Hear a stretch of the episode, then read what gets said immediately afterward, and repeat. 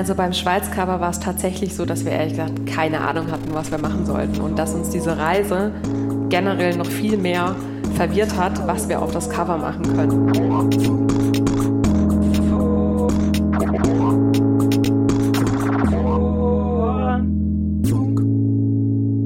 Formfunk, Kommunikationsdesign-Podcast. Hallo und herzlich willkommen zum Formfunk. Heute mal aus einer Küche. Ich bin in Karlsruhe in der Redaktion des Slanted-Magazins. Der eine oder andere kennt Slanted wahrscheinlich. Es ist ein Online-Magazin und auch ein Print-Magazin zu Typografie und Grafikdesign. Und eine der beiden Macher, oder inzwischen drei Macher, wie ich gerade erfahren habe, von Slanted ist Julia Kahl. Hallo Julia. Hallo.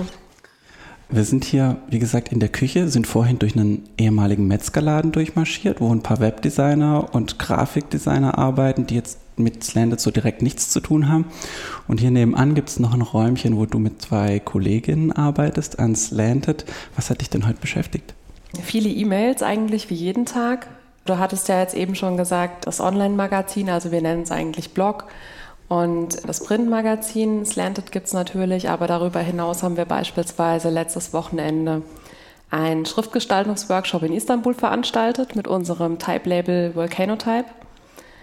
Dann gibt es natürlich Abos und so weiter und so fort und natürlich ganz klar auch immer Vorschläge für neue Artikel für das Blog, also wo uns Leute eben ihre Diplomarbeit zuschicken oder ein tolles neues Buch gemacht haben, eine neue Schrift veröffentlicht haben und da müssen wir ja dann auch immer entscheiden, ist das jetzt ein Artikel, den wir veröffentlichen wollen und können oder eben halt nicht. Aber wir antworten eigentlich immer. Stimmt, habe ich auch gute Erfahrungen mitgemacht. Genau, ja, Slanted, wie du sagst, gibt es online. Ihr habt im Monat ungefähr 50.000 Besuche auf der Website. Es gibt aber auch zweimal im Jahr ein Heft oder eigentlich muss man schon fast sagen ein Buch zu einem bestimmten Thema. Jemand hat Slanted mal betitelt mit Porn for Type Lovers. Eure eigene Tagline ist das Gefühl Typografie. Was ist Slanted denn jetzt? Ein Porno oder eine Liebesgeschichte? Ich glaube, das eine schließt das andere eigentlich nicht aus. Es gab sicher Phasen, da war es mehr Porno als eine Liebesgeschichte, aber es war schon immer ein Projekt, was aus der Leidenschaft für Typografie heraus und für Grafik und für Fotografie und Illustration und alles, was da mit reinspielt, entstanden ist. Also ursprünglich ja als Blog entstanden ist und dann ein Jahr später nach Gründung des Blogs dann eben das erste Printmagazin auf den Markt kam. Wie du schon gesagt hast, also sieht vielleicht mehr aus wie ein Buch. Für uns ist es schon auf jeden Fall noch ein Magazin.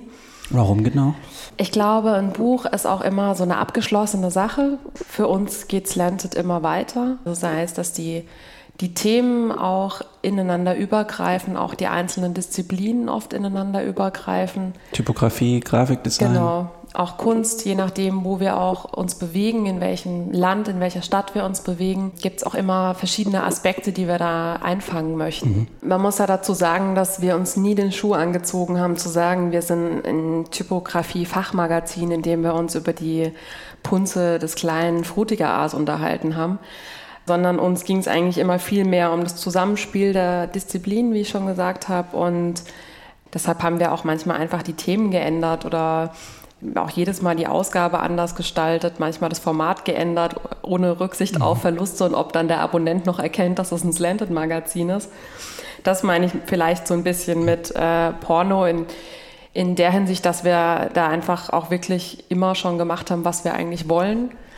Tatsächlich gibt es das Slanted-Magazin jetzt seit 10 Jahren. 2005 ist das erste Magazin erschienen und natürlich wird man auch über die Jahre ein Stück weit professioneller und macht sich vielleicht auch hier und da mehr Gedanken, was man möchte oder auch weshalb manche Leute gerne Slanted lesen und also die Leute nicht mit jeder Ausgabe vor ein komplett neues Konzept zu stellen.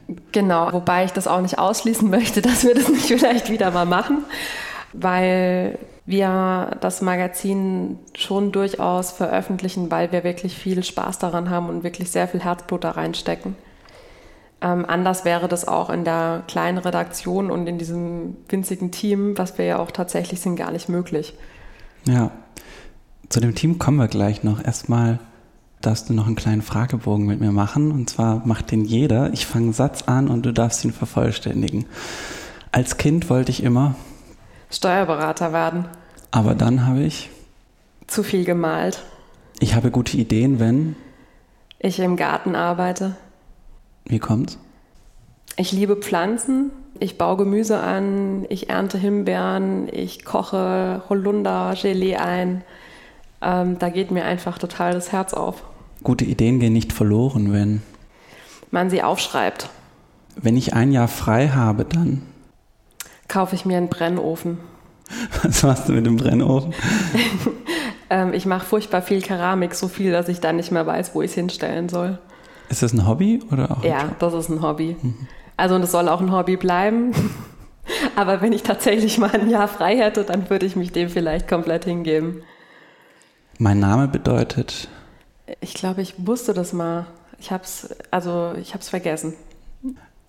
Ohne Alkohol hätte ich niemals? Keine Ahnung.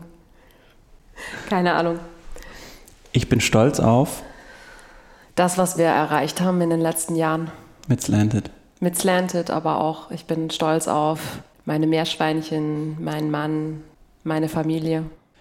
Ich bin neidisch auf? Ich bin neidisch auf Leute, die freitags nur bis 12 arbeiten. Ich bekomme Heimweh, wenn? Ich bekomme Heimweh, wenn ich an meine Großeltern denke. Wo wohnen die? In der Nähe von Aschaffenburg, wo ich ursprünglich herkomme. Zuletzt habe ich meine Meinung geändert als? Ich ändere meine Meinung tatsächlich nicht so oft. Also das ist vielleicht auch eine schlechte Eigenschaft, aber ich fahre mich ziemlich schnell auf irgendeine Meinung fest. Ich rege mich auf, wenn? Wenn andere nicht mitdenken. Ich bin aufgeregt, wenn? Wenn ich vor vielen unbekannten Leuten sprechen muss. Kommt das öfter mal vor? Ja, bei Vorträgen, aber ich genieße es auch gleichzeitig. Also ich baue es auch damit ab, es wird immer einfacher. Mhm. Ich lüge nie, außer wenn? Es sein muss. Okay. Design in Deutschland ist? Sehr professionell. Was heißt das? Professionell in der Hinsicht, dass hier alles sehr gut organisiert ist, sehr gut getaktet ist, technisch auf einem hohen Niveau ist und die Macher auch tatsächlich eine sehr gute Ausbildung genossen haben meistens. Ist ja ganz lustig, weil eigentlich fast jede Veranstaltung zum Thema Grafikdesign, unglaublich viele Publikationen, Arbeiten gehen eigentlich einmal so durch den Slanted-Blog durch. Dadurch hast du ja eigentlich einen ganz guten Überblick, was so in Deutschland passiert im Bereich Grafikdesign. Siehst du da irgendeine Entwicklung über die letzten Jahre? Wenn man das große Ganze betrachtet, sicherlich, dass es deutlich mehr Konferenzen und Veranstaltungen gibt im Vergleich zu früher. Also das ist auch im Vergleich zu vor 5 oder 10 Jahren. Auf jeden Fall. Auf jeden Fall. Also wenn man sich jetzt nur mal auf Typografiekonferenzen beschränkt, wie viele es da jetzt allein letztes Jahr in Deutschland gegeben hat, also davon mal ganz abgesehen, dass es natürlich in anderen Ländern um Deutschland herum und auch natürlich Übersee etc. auch immer mehr gibt. Aber die Tatsache, dass es beispielsweise wie vor 15 Jahren nur eine Typo Berlin gibt, als die eine große Designkonferenz, die hat sehr viel Konkurrenz bekommen. Ist das was Gutes? Ich glaube schon. Das Gleiche haben wir auch auf dem Zeitschriftenmarkt oder bei anderen Medien, dass eine gewisse Konkurrenz immer auch zu einer hohen Qualität führt und dass die nicht qualitativen Sachen vielleicht eher ein Ende finden als früher.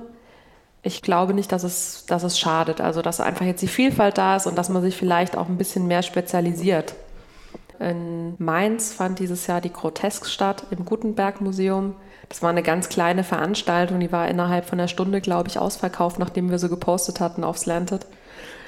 Und das waren einfach ganz hochkarätige Sprecher da aus dem Schriftgestaltungsbereich und die war sehr speziell. Also wenn man keine Ahnung von Typografie hat, wäre man dort falsch gewesen. Aber genauso speziell war es eben auch, dass alle, die dafür Interesse gezeigt haben, dort auch wirklich genau die Vorträge gefunden haben, die sie hören wollen. Und im Bereich der studentischen Arbeiten oder auch Arbeiten von gestandenen Grafikdesignern, siehst du da eine Entwicklung? So konkret zu sagen, es hat sich der eine oder andere Stil irgendwie durchgesetzt, würde ich jetzt nicht, aber interessanterweise, obwohl immer alle sagen, Print ist tot, kommt es mir so vor, als würden unglaublich viele Magazine und Bücher gestaltet werden. Also viel mehr als früher noch. Also in einer großen Masse, aber auch in einer sehr hohen Qualität auch teilweise. Sprechen wir hier noch ein bisschen über die Redaktion und über das Team. Du hast 2007 ein Praktikum bei Slanted gemacht und da hast du noch in Darmstadt visuelle Kommunikation studiert. Hättest du damals gedacht, dass du 8 Jahre später immer noch hier bist? Also ich habe das Praktikum ja tatsächlich bei Magma Brand Design gemacht. Das ist das Designbüro, wo Slanted ursprünglich gegründet wurde, unter anderem von Lars Harmsen, mit dem ich jetzt zusammen Slanted Publishers leite. Ich bin mehr oder weniger durch einen Zufall eigentlich dort zu dem Praktikumsplatz gekommen, weil ich eine Zusage bei Mutabor in Hamburg schon hatte und eigentlich unbedingt nach Hamburg wollte. Und dann habe ich mich aber doch bei Magma auch beworben und war dann zum Vorstellungsgespräch und das war total nett da. Also damals hatte mich da Flo Gärtner und Boris Kahl, heute mein Mann, im Vorstellungsgespräch begrüßt und es war noch ein Hund dabei, der Louis, und das war alles total nett. Und dann habe ich mich eigentlich entschieden, da hinzugehen. Und habe dann ziemlich viel gebloggt auf dem Slanted-Blog und habe dann irgendwie festgestellt, so dass mir die redaktionelle Arbeit eigentlich auch ziemlich viel Spaß macht. Also so bin ich quasi da ein bisschen reingekommen und war auch total traurig, nachdem das Praktikum vorbei war. Also zum einen, weil mir das Praktikum Spaß gemacht hatte, zum anderen, weil ich mich tatsächlich dort verliebt habe. Habe dann mein Diplom gemacht, bin dann wieder nach Karlsruhe gezogen und dann habe ich einen Anruf von Lars bekommen, ob ich Lust hätte, bei Ausgabe 6 mitzuarbeiten als Freie. Und das habe ich dann gemacht. Und irgendwie war es dann auch so, dass ich dann nie mehr weggekommen bin. Also bin da quasi hängen geblieben. Mhm. Aber dass das mal so viele Jahre später so endet oder anfängt oder mittendrin sein wird, das habe ich natürlich nicht gedacht. Du hast gerade schon gesagt, du leitest mit Lars Harmsen zusammen jetzt dieses Slanted Publishers. Außerdem gibt es hier noch eine Mitarbeiterin und eine Praktikantenstelle und das ist eigentlich so Slanted, oder? Genau. Vielleicht einfach nochmal zu dem Namen Slanted Publishers, den haben wir ganz bewusst auch so gewählt, weil wir eben mittlerweile nicht nur das Blog und das Magazin machen, sondern wir haben auch eben den Shop, wir machen viele andere Publikationen und wollen da auch in der Zukunft vermehrt als Verleger eben auch arbeiten. Was habt ihr da noch so für Ideen? Oh. Ja, die können wir dir jetzt natürlich so nicht sagen. Dann macht es vielleicht jemand anders. Tease uns mal ein bisschen. Also wir waren ganz klar jetzt auf jeden Fall erstmal so auch weitermachen. Wir sind total froh, dass wir jetzt nach der kurzen Zeit eine Volontariatsstelle schaffen konnten und hoffen, dass es ganz langsam und gesund auch so weitergeht. Sprechen wir über das aktuelle Heft, das passt ganz gut. Es ist gerade vor 2-3 Wochen erschienen. Es geht um New York. Ihr macht seit einigen Heften immer eine Ausgabe zu einem Land oder zu einer Stadt, also mit einem geografischen Fokus. Und jetzt, wie gesagt, Slanted Nummer 26 mit New York. Nimm uns mal ein bisschen mit rein in den Entstehungsprozess von so einer Ausgabe. Fangen wir vielleicht mal beim Redaktionellen an. Wie wählt man eigentlich das Thema für so ein Heft? Das Thema, das wählen Lars und ich bei einem Kaffee in der Küche oder wenn wir uns irgendwo in einem anderen Land auf einer Konferenz treffen oder irgendwo abends mit einem Glas Wein versackt sind. Also es hat immer ganz viel auch mit dem zu tun, was uns persönlich interessiert. Wo ihr hinfahren wollt. Ja, auch ein bisschen, wo wir hinfahren wollen, aber ganz klar auch einfach, wo wir so interessante Orte sehen, wo vielleicht ein bisschen was passiert, in welcher Hinsicht auch immer. Also das kann auch politisch sein oder das kann auch eben in die Design-Kunstrichtung gehen, aber wo wir einfach das Gefühl haben, da verändert sich viel oder das ist jetzt interessant. Und müssen dann aber auch immer so ein bisschen schauen, okay, wie können wir es auch wirklich handeln dann? Wir fahren ja immer oder fliegen immer in das jeweilige Land und das ist nicht mal irgendwie in 2 Monaten geplant. Und da gibt es ein ganz schön straffes Programm mit innerhalb von 10 Tagen mal kurz 12 Interviews oder so in der Art. Ja, 12 Interviews wären nett. Jetzt haben wir es schon hochgeschafft auf 27 Interviews in 2 Wochen. Das ist halt eine super intensive Zeit. Das ist auch total spannend für uns, in die Büros reinzuschauen, die Leute kennenzulernen. Wenn man vorher mit denen auch nur per E-Mail oder Telefon in Kontakt war, weiß ja nicht, wie viel Zeit und Lust die auch haben auf das Interview. Und wenn wir dann hinkommen, fangen wir auch eigentlich nie direkt so mit dem Interview an, sondern lassen uns erstmal ein paar Arbeiten zeigen, ein bisschen rumführen.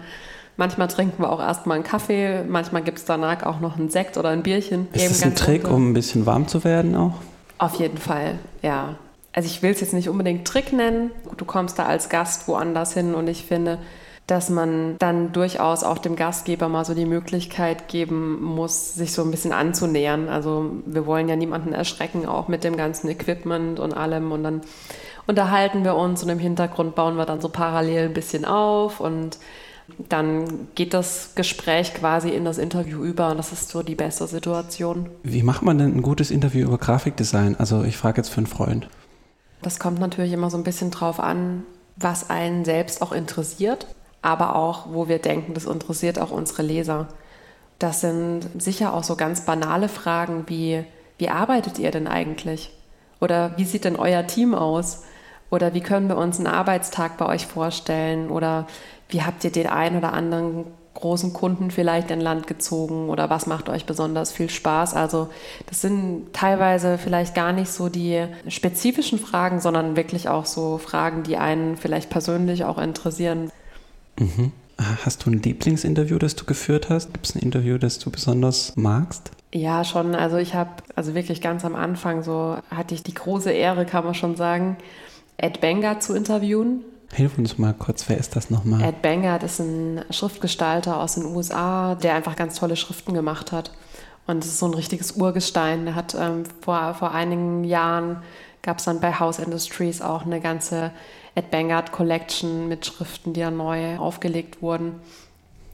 Und auch ein Interview, was ich mit Matthew Carter geführt habe in Antwerpen. Da waren wir beide auf einer Konferenz als Sprecher eingeladen und ich war furchtbar aufgeregt und habe ihn quasi so im Sprecherraum kennengelernt. Du warst wegen dem Talk aufgeregt oder wegen dem Interview? Ich war wegen dem Talk aufgeregt. Ich war furchtbar aufgeregt, weil das eine Halle war mit 1000 Leuten. Das war mein erster Vortrag in Englisch, auch wenn es nur ein ganz kleiner Slot war, aber das hat mich total fertig gemacht. Und vor allem war, glaube ich, als nächster Sprecher tatsächlich Matthew Carter an der Reihe. Und das ist natürlich so, okay, ich bin jetzt die Vorband von... Und der war super, super nett. Also der war so unglaublich lieb. Und Matthew Carter war wirklich während der Konferenz dann irgendwie, ja, wie so ein Daddy irgendwie für mich. Wir haben die ganze Zeit zusammen abgehangen, sind immer zusammen zum Frühstück und zum Lunch und zum Dinner. Und das war irgendwie alles total nett. Und dann hat er mich gefragt, ob ich ein Interview mit ihm machen möchte. Und dann hat er sich wirklich viel Zeit genommen und wir haben ein tolles Interview geführt. Ist auch mal ein Interview so richtig anders gelaufen, als du es dir vorgestellt hattest? Ja, das gibt's natürlich auch. Das lag aber vielleicht einfach daran, dass sich auch nicht jeder wohlfühlt, wenn er interviewt wird. Und das ist, glaube ich, auch von Person zu Person ganz unterschiedlich, wie jemand damit umgeht. Die Person hat sich einfach nicht wohlgefühlt und das hast du dem Interview einfach später angemerkt, leider. Es gibt ein Interview mit Ludvic Balland, dem Schweizer Designer in Basel. Das fängt eigentlich an mit dem Satz, also ihr habt das geführt im Rahmen des Schweiz-Heftes und das fängt eigentlich an mit dem Satz, dass er ein Slanted-Magazin in der Hand hat und sagt, das Cover weiß ich nicht, ob das das Beste ist. Ich frage mich, wie lesbar es ist. Ist das ein guter Start für ein Interview? Das ist ein super Start. Also das ist eigentlich der beste Start, den wir uns hätten wünschen können. Ich muss dazu sagen, ich habe das Interview nicht geführt. Das hat Lars geführt damals, weil ich auf der Schweizreise erst ein paar Tage später dazu gestoßen bin.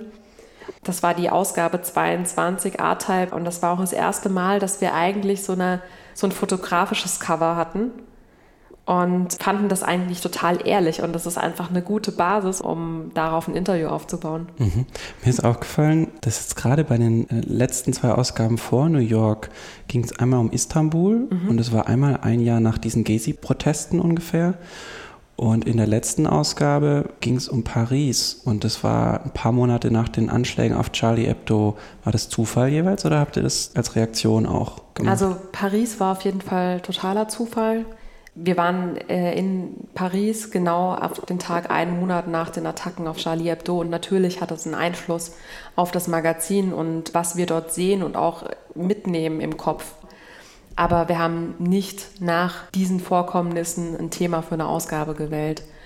Und in Istanbul war es auch eigentlich mehr Zufall, weil ein guter Freund von uns dort seit ein paar Jahren lebt und jetzt auch nächstes Jahr aus Istanbul wieder zurück nach Deutschland kommen wird. Und das war quasi so die letzte Chance, vor Ort noch einen Local zu haben. Und deshalb sind wir unter anderem auch nach Istanbul gegangen. Und dass dann diese Proteste dort stattgefunden haben, hat natürlich auch eine Rolle gespielt und es ist ja auch nicht vorbei. Es ist ja auch nicht so, dass jetzt ein Jahr, eineinhalb, 2 Jahre später Istanbul wieder eine total ruhige Stadt ist. Also nach wie vor brennt es dort. Es gibt in dem Istanbul-Heft einen schönen Text von einem Autor, der also so visuelle Protestformen beschreibt, eben gerade zur Zeit dieser Gezi-Proteste. Fand ich total gut und da habt ihr das Thema einfach aufgegriffen quasi.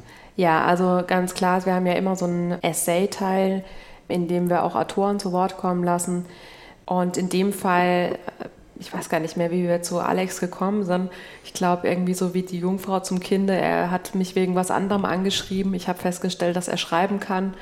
Weil die E-Mail so gut formuliert war? Weiß ich nicht. Ich weiß gar nicht mehr genau, warum. Also er hatte dann irgendwie auch geäußert, dass er gerne mal für uns schreiben würde. Und ich habe gemeint, ja, hast du, hey, Istanbul. Und so entsteht dann quasi auch ein Text für die Ausgabe. Wobei wir mittlerweile schon auch ein größeres Netzwerk an Autoren haben, die immer wieder für uns schreiben, wie beispielsweise Ian Lynam aus Japan. Also, gab es in den Interviews, die ihr für die Paris-Ausgabe gemacht habt, auch Situationen, wo der Anschlag auf Charlie Hebdo spürbar war?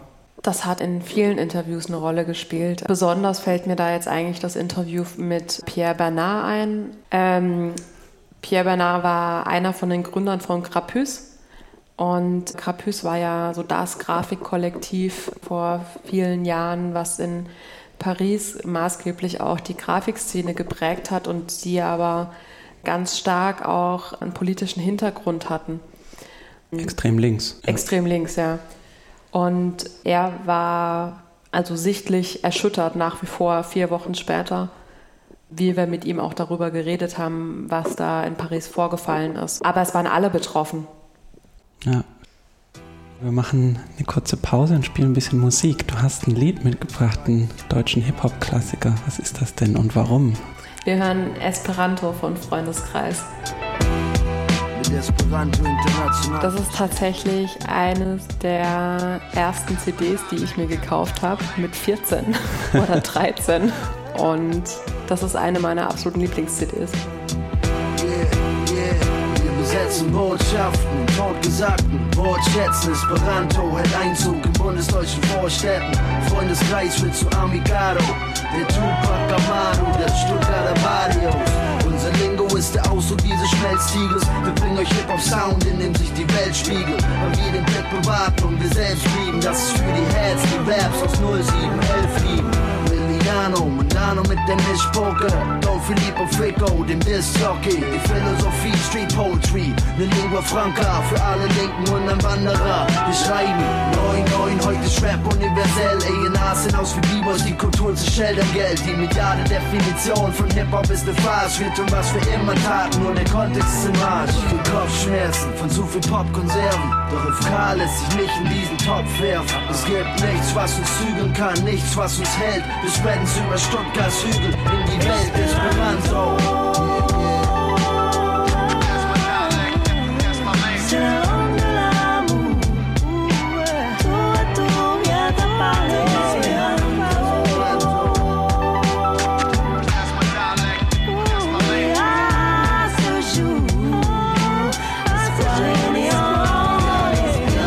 Esperanto, Standpunkt unseresgleichen von denen, die nur sicher der Kulturbereicher, ein Synonym für lasst 100 Blumen blühen, 100 schöne Website, was miteinander wetteifert. Esperanto, Antwort auf den kulturellen Bankrott. Musik ist Weltsprache, keine schnelle Geldmache. Escuchare Lenguaje, Selbstbekannto, feder dem Biss wie Castro, die erste Geige zu seinem letzten Tango. Esperanto, eloquente Definition, schnell erlernt der Lingo zur Verständigung der Nation. Basiert auf Romanisch, Deutsch, Jüdisch, Slawisch, kein Sprachimperialismus oder privilegiertes Bildungsadel. Esperanto, kein Manko, wenn ihr es nicht gleich versteht. Wichtiger ist, dass ihr zwischen den Zeilen lest, euch unser Style beseht. Fühlt, was mein Input ist, ich sei Lyricist, internationaler Linguist. Liliano, Soul Guerriero, die Texte Parisane, der letzte Mohikaner. Amigo, amigos, estai representando, FK Amicaro, Motto Esperanto.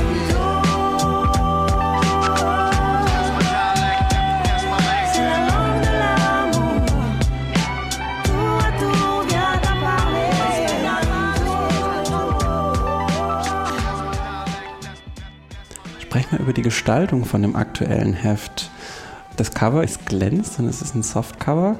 Der Umschlag ist viel weniger opulent als bei den letzten zwei Ausgaben. Davor war ja Paris und davor war Istanbul. Wie kommt es denn zu dem Cover, sowohl von dem Motiv, was drauf ist, als auch von dem, wie ihr den Umschlag vom Material her gewählt habt? Also ich glaube, du hast wahrscheinlich den matten UV-Lack im Siebdruck noch nicht bemerkt, weil es ist nicht komplett Hochglanz. Aha. Da sind schon so ein paar kleinere, feine Details dabei. Aber kannst du es mal beschreiben für unsere Hörer? Das New York-Cover besteht aus verschiedenen vertikalen und in etwa 15 Grad geneigten, etwa 2,5 Zentimeter breiten schwarzen Blockstreifen, die ein wenig an Hochhäuser und die Skyline erinnern könnten. Aber wenn man etwas weiter hinweg schaut, erkennt man auch ein N und ein Y, was natürlich für New York steht. Und was macht der UV-Lack? Der macht die Zwischenräume zwischen diesen schwarzen Balken matt und fühlt sich ganz fantastisch an.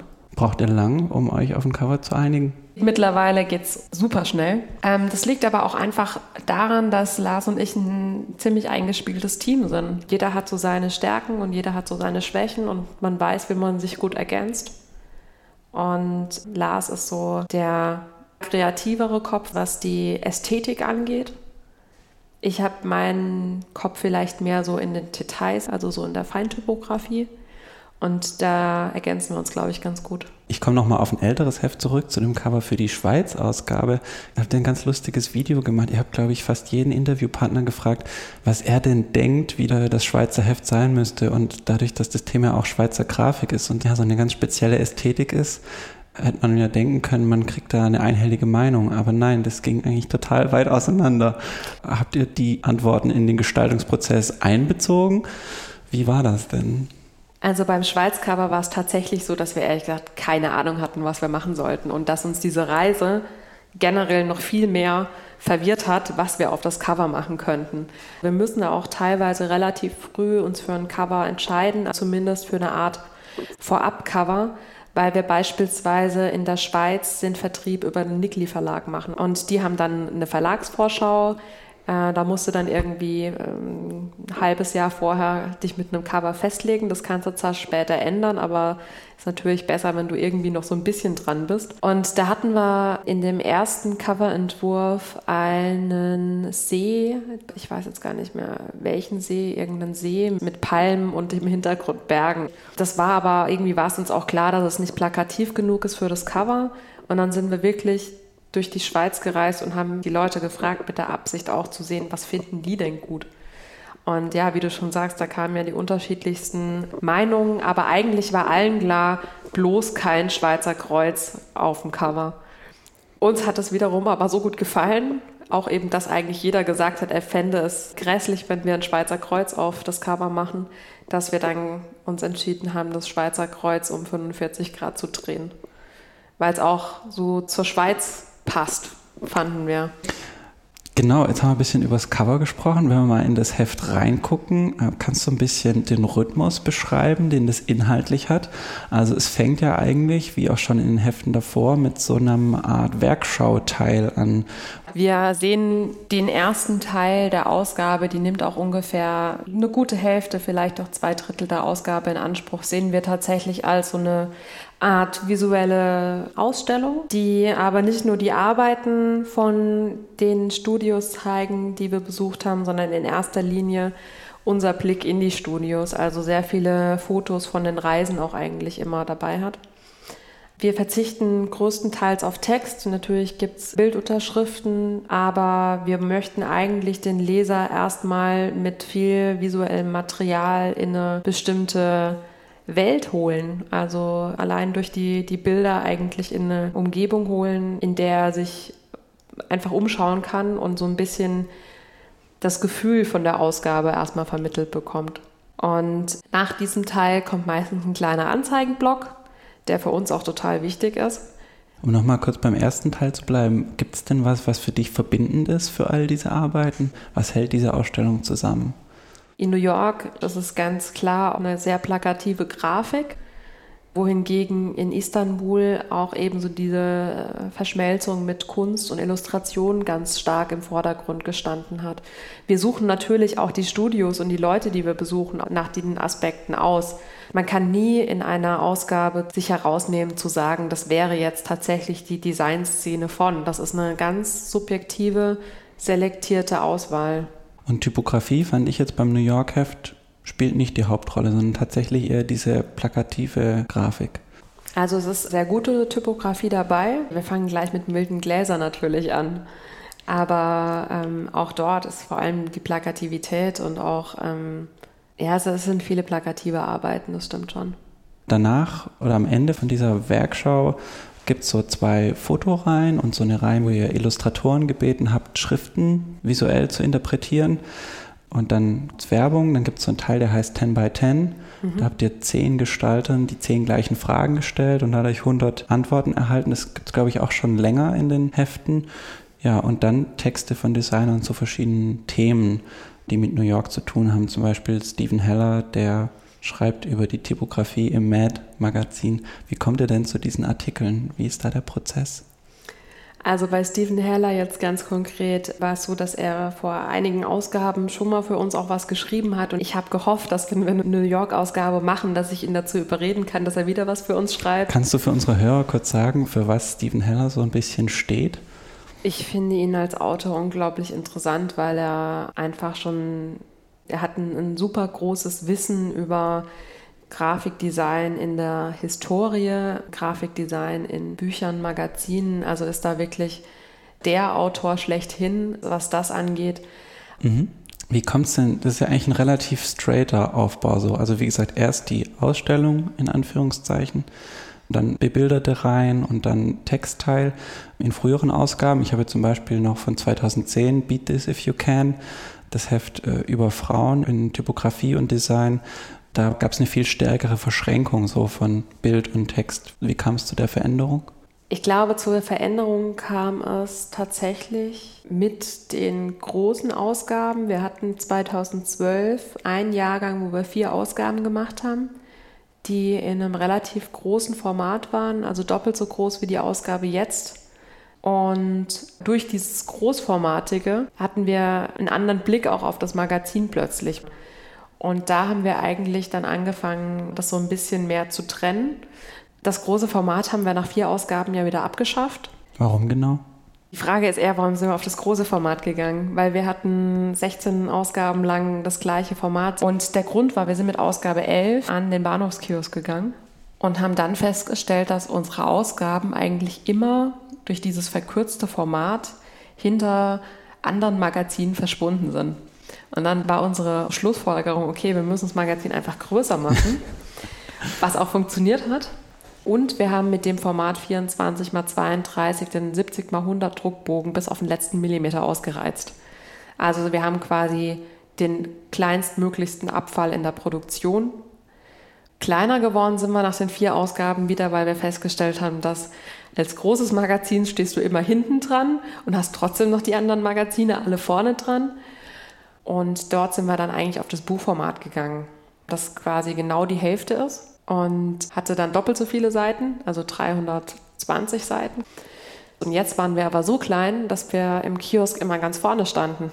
Also haben wir eigentlich über einen Umweg das Optimum im Kiosk rausgeholt. Kannst du mal das Heft aufschlagen und mir so ein bisschen beschreiben, welche gestalterischen Entscheidungen liegen denn dem zugrunde, was man da jetzt sieht? Was ist dir denn besonders wichtig bei dieser Gestaltung? Also generell ist das jetzt die Beschreibung von der Ausgabe 26 New York, weil wir die Gestaltung in jeder Ausgabe schon dem Thema anpassen. Also in der New York-Ausgabe haben wir eigentlich eine sehr stringente Gestaltung, indem wir relativ großformatig mit den Arbeiten und den Fotos umgehen, die teilweise über die ganze Seite ziehen. Wir haben aber sowohl auf der linken als auch auf der rechten Seite jeweils einen weißen Streifen, in dem der Credit zu den jeweiligen Bildern, die auf der Seite zu sehen sind, gesetzt ist und zwar um 90 Grad gedreht. Das heißt, nimmt man das Magazin jetzt in die Hand und blättert einmal ganz schnell durch, findet man sofort wie in einem Index die Studios und die Designer, zu denen man dann vielleicht einen Blick ins Magazin werfen möchte. Also es ist so eine sehr logische und klare Anordnung von Text zu Bild. Ist das für dich speziell New York, weil du gesagt hast, ihr versucht es dem Thema anzupassen? Oder was ist New York an dem Heft? Naja, vielleicht auch tatsächlich so ein Stück weit ein plakativer Umgang mit den Bildern, dass die eben sehr groß und ohne viel Shishi, sage ich mal, eingesetzt sind. Also es gibt bestimmte Abstände zwischen den Bildern, die eingehalten werden. Was für mich aber total New York ist, sind auf jeden Fall die Titelseiten von den verschiedenen Kapiteln, die im vorderen Teil schwarz gehalten sind, in der die Rubrik mit einem riesen Zeilendurchschuss in einer kleinen Serifenschrift von Commercial Type angeteasert ist, und dann kommt riesengroß in basalen Lettern der Titel dieser Sektion. Und auch ganz klar, und das ist eigentlich tatsächlich meine Lieblingsstrecke im ganzen Magazin, die Essays im hinteren Teil, die auch wieder so eine schwarze Kapitelseite haben, bei denen wir quasi überall dort, wo eigentlich ein Absatz oder eine Leerzeile wäre, einfach eine 2,5 Millimeter dicke schwarze Linie durchgezogen haben. Und dadurch entsteht so ein ganz interessantes Muster, erinnert auch so ein bisschen an Zeiten, wo man Sachen ausgeschwärzt hat. Aber da gibt es sonst nicht einen größeren inhaltlichen Bezug. Das ist einfach, da gedacht, ja, könnte man mal so machen. Naja, also gerade bei den Textseiten lassen wir uns schon so ein bisschen inspirieren, auch von älteren Büchern oder älteren Magazinen. Diese Linien, die haben wir jetzt nicht irgendwo 1:1 so gefunden, aber generell auch so mit diesen Slab-Serif-Schriften, die in Amerika viel eingesetzt werden und so. Auch die Balken auf dem Cover, so diese ganzen harten, schweren Dinger, die haben uns da schon auch dazu inspiriert, zu sagen, wir schwärzen das einfach alles aus. Und dann gibt es manchmal im Heft Papierwechsel, ne? Diesmal auch. Ich habe ehrlich gesagt nicht ganz verstanden, warum. Kannst du mir das erklären? Ist das einfach nur, um nochmal ein anderes Papier auszuprobieren? Du hast es schon richtig erfasst, dass es in der Ausgabe jetzt kein Papierwechsel bei beispielsweise Neue Strecke fängt an oder so gibt, sondern es quasi so ein bisschen wahllos vielleicht auch wirkt. Uns gefällt immer noch diese Idee des Rhythmus und dass wir nicht nur eine Ebene haben, auf der wir spielen und auf der etwas passiert, sondern es gibt diese inhaltliche Ebene, aber dann gibt es eben auch noch diese haptische Ebene, die Sachen verstärken kann, auch im Unterbewusstsein, die teilweise gar nicht wahrgenommen werden, oder auch so wie kleine Stolpersteine sein kann, also wo man Papier in der Hand hat, plötzlich gibt es den Wechsel, dann bleibt man da irgendwie ein bisschen hängen. So, das sind so diese Kleinigkeiten, die uns daran gefallen. Kannst du mir noch konkret was zu der Typo sagen? Also vielleicht einmal zu der auf dem Cover und dann zu den Schriften, die du in dem Textteil eingesetzt hast? Also auf dem Cover, das Hauptbild quasi ist keine Typo, das haben wir quasi selbst gesetzt.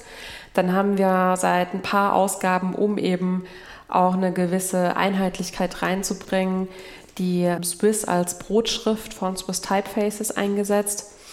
Also die finden wir beispielsweise auch im Index wieder oder auch im Impressum. Ansonsten versuchen wir eigentlich immer mit Schriften zu arbeiten, die relativ neu sind. Also oft haben wir auch Schriften, die noch gar nicht veröffentlicht wurden, die wir dann als Beta-Version testen dürfen. In diesem Fall gibt es beide Schriften schon. Das war einmal die Caponi Collection von Commercial Type und die Gibbs von Greg Shutters. Und die Caponi haben wir quasi auch so ein bisschen als Brotschrift eingesetzt, als Fließtextschrift, aber auch für all die Teile, die eben besonders gut lesbar sein müssen, weil es eine Serifenschrift ist mit einer sehr großen Familie. Also es gibt sehr viele Schnitte auch. Die Gips wiederum haben wir eher plakativ eigentlich eingesetzt auf den Titeln der einzelnen Sektionen, aber auch im 10x10-Interview. Das ist eine Grotesk-Schrift, die aber trotz dessen auch immer noch sehr gut lesbar ist, finde ich. Und wir mögen so gerne diesen Gegensatz auch von Grotesk und Serifenschrift. Ja, jetzt haben wir über das Design gesprochen und dann kommt ja irgendwann noch der Druck. Welche Rolle spielt der denn für euch in dem ganzen Prozess? Oh, das spielt eine sehr große Rolle für uns und das ist auch tatsächlich der Teil, mit dem ich mich auch sehr intensiv beschäftige. Bis es zum Druck kommt, sind aber schon unglaublich viele Entscheidungen dahingehend getroffen worden. Und das ist nicht nur die Papierwahl und auch da die Suche nach einem Partner für ein Material. Wir haben meistens tatsächlich Ausgaben, die von einem Vertrieb oder einem Hersteller sind. Und der das dann auch sponsert. Genau. Mhm. Hat für uns natürlich den Vorteil, dass wir so die Kosten ein bisschen geringer halten können und für den Unterstützer den Vorteil, dass er seine Papiere eingesetzt hat und auch damit wiederum zum Kunden gehen kann, das einfach interessanter ist als einfach nur ein Papiermuster. Dann von der Thematik her überlegen wir dann schon auch, was wollen wir vielleicht an Veredelung machen. Bei New York war es nur eine Hochglanzfolie mit einer UV-Mattlackierung, allerdings auch ein fadengeheftetes Magazin. Hatten wir in der letzten Ausgabe nicht. Fadenheftung ist deutlich teurer als eine Klebebindung. Bei der Ausgabe 24 Istanbul hatten wir das Letterpress-Cover ganz gezielt ausgesucht, weil wir hatten den Eindruck, dass dort sehr viel noch über die Hand passiert und Handwerk da einfach eine sehr große Rolle spielt. Deshalb auch diese alte Drucktechnik und. Also das sind frühe Entscheidungen, die da getroffen waren tatsächlich. Ich stehe aber auch bei jedem Druckbogen direkt neben der Maschine und gebe den frei. Also das ist für die Drucker manchmal vielleicht nicht so angenehm, dass ich dann den ganzen Tag in der Druckerei verbringe, aber für uns ist das sehr, sehr wichtig, dass das dann alles auch bis ins kleinste Detail eben läuft. Gab es eine größte Schwierigkeit, eine größte Herausforderung bei dieser Ausgabe? Die Zeit, die hat echt gegen uns gearbeitet, weil die Reise nach New York hat erst in der ersten und zweiten Septemberwoche stattgefunden und am 4. Oktober haben wir die Druckdaten abgegeben. Das heißt, gestaltet haben wir die Ausgabe in weniger als 2 Wochen. Das war schon ein bisschen sportlich. Das heißt aber auch, dass während Lars quasi in New York war, haben wir von hier aus eben schon ganz viel organisiert. Und nur so war es dann eigentlich auch möglich, das Ganze so schnell durchzugestalten. Was mir bei Slanted immer auffällt, dass ihr eigentlich mehrere Medien auch bespielt. Also es gibt klar diesen Blog, dann gibt es das Printmagazin, aber zum Printmagazin gibt es immer eine ganze Reihe Videos. Und dann gab es in manchen Heften, jetzt im aktuellen nicht, aber davor konnte man mit so einer Augmented Reality App bestimmte Doppelseiten mit dem Handy scannen und dann direkt zu dem Video springen. Von Istanbul gibt es eine Special Collectors Edition mit Schallplatte. Ist dieses Publizieren in mehreren Medien wichtig für euch? Das ist total wichtig für uns und vielleicht nochmal ganz kurz darauf zurückzukommen, was du gerade mit Augmented Reality angesprochen hast. Da waren wir tatsächlich eines der ersten Grafikdesign-Magazine, die das richtig eingesetzt haben. Es hat bei mir aber nicht funktioniert. Ich habe es ausprobiert, aber... Es hat nie funktioniert? Nein, ich habe dann so eine Seite gescannt in dem Istanbul-Heft. Also man installiert sich eine App aufs Smartphone, dann kriegt man ganz normal, wie wenn man ein Foto macht, so ein Kamerascreen, dann hat man bestimmte Doppelseiten, auf denen so ein Symbol zu sehen ist. Dann hast du hinten den Code erstmal gescannt? Den Code habe ich gescannt. Und dann kam so Werbung für Timberland, für diese Schuh- und Bekleidungsmarke. Da war ich ein bisschen irritiert. Hat irgendwie bei mir nicht geklappt. Und dann habe ich gedacht, jetzt bei New York macht ihr das nicht mehr. Dachte ich, ja gut, habt ihr wahrscheinlich gemerkt, ist gar nicht so ideal. Aber ist das nicht der Grund? Nee, eigentlich gar nicht. Also dann muss ich dir das dann nochmal zeigen. Ja genau, wir probieren das gleich nochmal aus. Wobei es kann sein, dass ich das jetzt nicht mehr zeigen kann, weil das ist nämlich der Grund, weshalb wir es nicht drin haben. Die Software wurde von Apple aufgekauft. Und Metajo war der Hersteller. Die waren eigentlich Weltmarktführer. Apple hat die App aufgekauft von heute auf morgen. Und wir haben vor ein paar Wochen erst erfahren, dass die App quasi nicht mehr existiert ab, ich glaube jetzt Mitte November oder Anfang Dezember. Deshalb haben wir es für die New York-Ausgabe gar nicht mehr gemacht. Das heißt, alles, was wir bisher hier in den vorherigen Ausgaben auch angelegt haben mit Augmented Reality, wird alles bald nicht mehr funktionieren. Das ist ja nicht nur die Verlinkung zu den Videointerviews, die wir machen, sondern gerade in der Kuba-Ausgabe beispielsweise haben wir eine Fotostrecke drin, wo ein Künstler diese ganzen Revoluzzer-Fotos, die man so von Che Guevara und so kennt, mit seinen Kumpels nachgestellt hat, weil er herausgefunden hat, dass die ganzen Fotos, die wir als historische Fotos anerkennen, in den Geschichtsbüchern alle gefaked sind. Also die wurden damals alle schon nachgestellt und er hat sie jetzt quasi nochmal nachgestellt.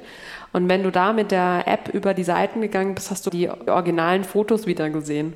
Aber das ist eben jetzt halt alles leider nicht mehr möglich und das heißt, momentan ist auch nur der Weg möglich, über die Webseite zu gehen, leider. Hattet ihr denn vorher Zahlen, wie viele Leute das tatsächlich nutzen? Nee, habe ich ehrlich gesagt nie richtig verfolgt. Ja. Ich war letzte Woche bei Oliver Reichenstein in Zürich. Das ist ein Gestalter, der eigentlich nur für den digitalen Raum gestaltet, Apps, Websites und so weiter. Und er hat mir eine Frage für dich mitgegeben. Ja. Und seine Frage ist folgende. Wie schaffst du es, dass die Leute ein Printmagazin lesen? Und hast du nicht Angst, dass sich das irgendwann nicht mehr lohnt? Also erstens mal kannst du das Magazin auch lesen, wenn du mal keinen Strom hast und am Baggersee rumliegst.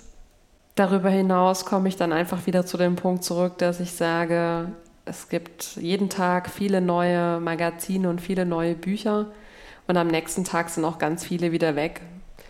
Und wir haben es jetzt geschafft, uns 10 Jahre irgendwie am Leben zu halten. Ich glaube, man bleibt nicht am Leben, wenn man nicht ständig irgendwie daran arbeitet, dass immer alles ein bisschen besser wird und auch Sachen ändert, wenn sie vielleicht mal nicht so gut laufen. Ich glaube aber auch, dass sich einfach gewisse Dinge durchsetzen, eine gute Verarbeitung, eine inhaltlich hohe Qualität, viel Herzblut und von daher, glaube ich, bleiben wir noch eine Weile hier. Es gibt nicht nur Slanted Online und Slanted als Magazin, sondern es gibt verschiedene Kalender zum Beispiel, die man kaufen kann. Sind solche Produkte, sind die ein wichtiges Standbein? Würde das ohne gar nicht mehr gehen? Also ja, die Kalender sind für uns wichtig in finanzieller Hinsicht. Es spielt auch jedes Medium und jede Publikation spielt der anderen auch wieder irgendwie zu. Wenn man das Blog kennt, lernt man vielleicht das Magazin kennen. Wenn man das Magazin kennt, sieht man vielleicht eine Werbung für einen der Kalender. Ich glaube, die Sachen ergänzen sich ganz gut. Ich habe jetzt in letzter Zeit mehrere Male von Leuten, die kleinere Online-Magazine machen, gehört, dass es schwieriger wird, damit schwarze Zahlen zu schreiben. Da gibt es Nerdcore, das ist ein Blog von René Walter. Und ein Freund von mir hat ein Online-Magazin in einem verwandten Bereich zu Grafikdesign, wo es auch ein bisschen so ist. Spürt ihr das auch, dass es eigentlich für kleine, Independent-Leute schwieriger wird, online was zu reißen? Total. Aber ich meine, ja, wahrscheinlich sind wir auch selbst ein bisschen dran schuld. Uns hat vor kurzem einer der besuchten Designer in New York gefragt, sag mal, wie, und ihr bietet dann die Videos alle kostenlos an. So. Das ist ja eine wahnsinnige Zusatzarbeit, die wir leisten. Natürlich müssen wir Geld verdienen, für uns in Abos vor allem ganz wichtig. Und da brauchen wir auch noch viel, viel mehr, damit wir irgendwie beruhigt schlafen können. Also das ist das eine. Und das andere ist, dass auch viele Personen gar nicht mehr bereit sind, für Online-Inhalte auch zu zahlen.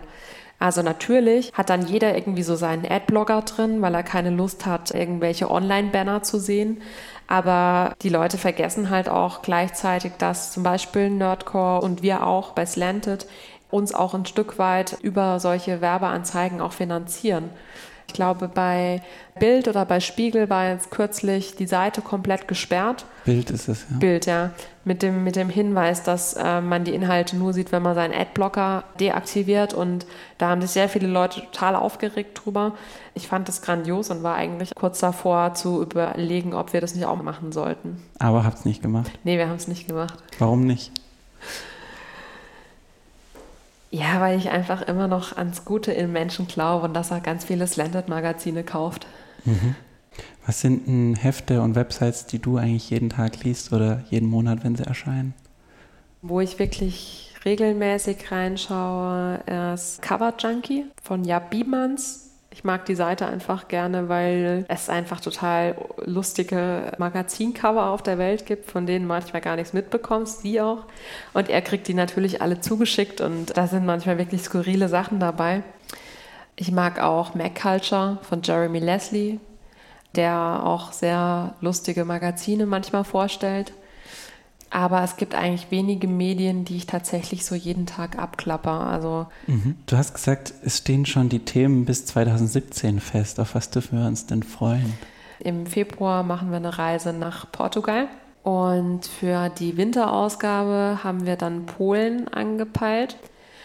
Und danach lasse ich es mal noch offen, aber dann geht es weiter weg. Okay, sind wir gespannt. Wir sind fast am Ende von unserem Gespräch, Julia. Nächste Woche spreche ich mit André Gröger und Susanne Kehrer aus Hamburg. Die sind zusammen das Gestalterduo I Like Birds und machen ganz spannende Installationen, Illustrationen und auch Publikationen. Was ist denn deine Frage an die beiden? Ich möchte wissen, welchen Vogel die beiden am liebsten mögen und warum. Okay, alles klar. Ja, dann danke ich dir vielmals für das Gespräch. Danke dir. Und vielleicht noch der Hinweis an die Hörerinnen und Hörer, das Slanted-Heft über New York, wie gesagt, ist gerade erschienen. Könnt ihr bestellen auf slanted.de. Es kostet 18 € und ist bestimmt auch ein super Weihnachtsgeschenk für den einen oder anderen. Wie immer bedanke ich mich fürs Zuhören. Bis nächste Woche. Tschüss.